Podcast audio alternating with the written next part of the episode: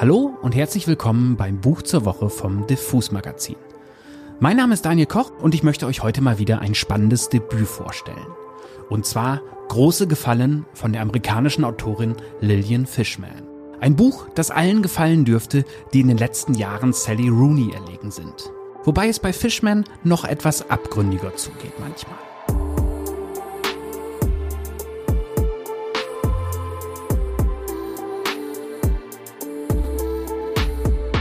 Große Gefallen ist in diesem Jahr in der deutschen Übersetzung von Eva Bonnet im Verlag Hoffmann und Kampe erschienen. Genauer gesagt bei deren Ableger Atlantik. Die Autorin Lillian Fishman hat mit diesem Buch in ihrer Heimat einen ziemlichen Wirbel verursacht.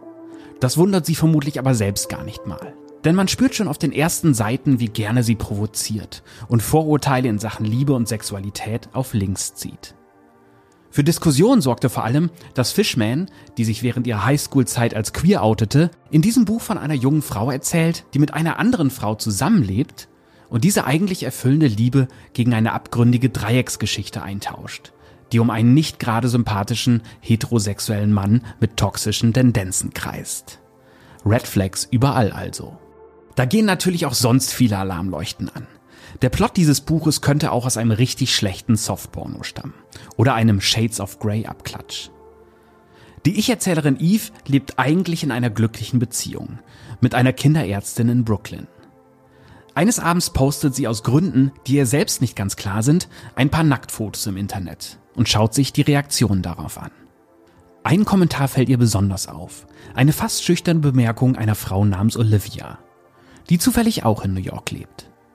Die beiden verabreden sich und Eve trifft eine sehr schüchterne junge Frau, die innerhalb kurzer Zeit Gesellschaft von einem Mann namens Nathan bekommt. Schon hier wird klar, Olivia wurde ganz offensichtlich vorgeschickt. Oder eben doch nicht. Eve weiß nicht wirklich, warum sie Olivia und vor allem den dominant auftretenden Nathan so faszinierend findet. Und trotzdem lässt sie sich in eine kinky Dreiecksgeschichte hineinziehen. Wie gesagt, könnte auch ein schlechter Porno sein, wenn man nur auf den Plot schaut. Aber genau das ist große Gefallen eben nicht. Und das merkt man wohl am besten, wenn man der Erzählerin Eve eine Weile lang lauscht. Auch wenn es etwas seltsam ist, diese Zeilen jetzt von einer Männerstimme zu hören, möchte ich euch doch mal einen kleinen Part vorlesen. Eines Abends, als ich mich besonders schön und einsam fühlte, beschloss ich, meine Nacktbilder online zu stellen. Ich ging auf eine Website mit anonymisierten Usernamen und verschleierten IP-Adressen und lud drei Fotos ohne Begleittext hoch. Am nächsten Morgen, ich war gerade bei meiner Freundin auf der Toilette, schickte Olivia mir eine Nachricht. Unter meinem Post hatten sich mehr Kommentare angesammelt, als ich lesen konnte. Es hätte mich kaum überraschen dürfen, aber weder die Anzüglichkeiten noch das Lob, nicht einmal die brutaleren Kommentare stellten mich zufrieden. In ihrer Anonymität wirkten die Fotos feige und die Betrachter so fern, dass ihr Urteil jedes Gewicht verlor. Aufregend fand ich nur, die Seite immer wieder neu zu laden und zu sehen, wie die Fotos sich abermals zusammensetzten. Nicht in einem privaten Album auf meinem Handy, sondern in einem riesigen offenen weißen Raum, der von allen Enden der Welt aus zugänglich war. Dass sich die Seite aktualisierte, während ich mich in Romys Badezimmer versteckte, war ein deutlicher Hinweis auf die Sünde, die ich gerade beging. Romys Gesichtsreiniger, Eigenmarke der Drogerie, stand auf dem Waschbeckenrand. Ihr gewaschener Krankenhauskittel hing an der Tür wie die schiefe Karikatur eines Menschen. Andererseits wurde mir beim Blick aufs Handy klar, dass die Fotos nichts mehr mit mir zu tun hatten. Sie zeigten nur meinen Körper. Und mein Körper gehörte mir allein. Wie hätte Romy reagiert, wenn ich ihr die Fotos gezeigt hätte? Sie wäre traurig gewesen und ein bisschen ratlos. Was kann ich tun, hätte sie gefragt. Sie wäre überzeugt, dass irgendeine Unzulänglichkeit ihrerseits mich dazu trieb, mir Bestätigung durch fremde Leute zu holen. Wahrscheinlich stammte die überwiegende Mehrheit der Rückmeldungen von Männern. Die Kommentare waren voller Tippfehler und Anspielungen auf Erektion. Ich scrollte lächelnd weiter. Als ich die Seite erneut aktualisierte, erschien eine Nachricht von Painter Girl 1992. Ich las die Vorschau. Entschuldigung stand da und musste ein Lachen unterdrücken. Die Nachricht lautete, Entschuldigung, tut mir leid, dass ich dich so direkt anschreibe. Deine Fotos sind sehr schön. Danke, dass du sie teilst. Ich würde dich gerne auf einen Drink einladen. Bist du in New York? Sorry, dass ich so dreist nachfrage. Wünsche dir einen schönen Tag. Olivia. Olivia, schrieb ich zurück. Wo in New York wohnst du?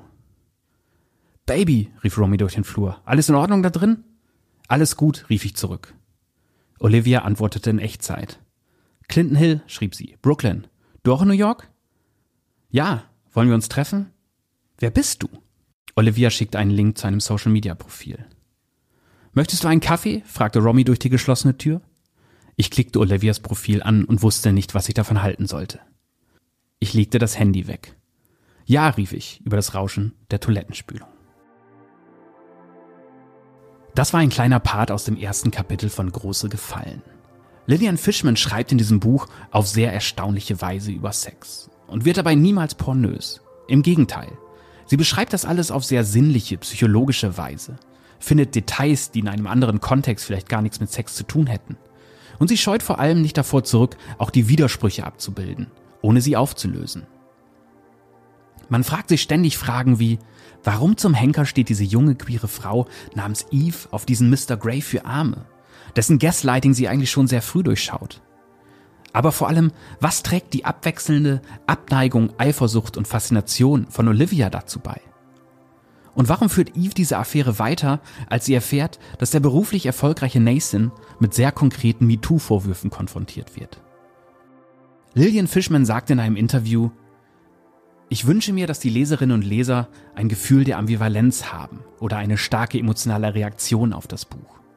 Sie bekommen von mir etwas sehr Verworrenes vorgesetzt und sollen eine ganze Weile ruhig noch nicht wissen, was sie damit anfangen sollen. Eve, die Erzählerin, beginnt mit einer starren moralischen Perspektive und entwickelt im Laufe des Buches eine, wie ich finde, viel aufrichtigere Beziehung zu sich selbst und zu den Menschen in ihrem Leben.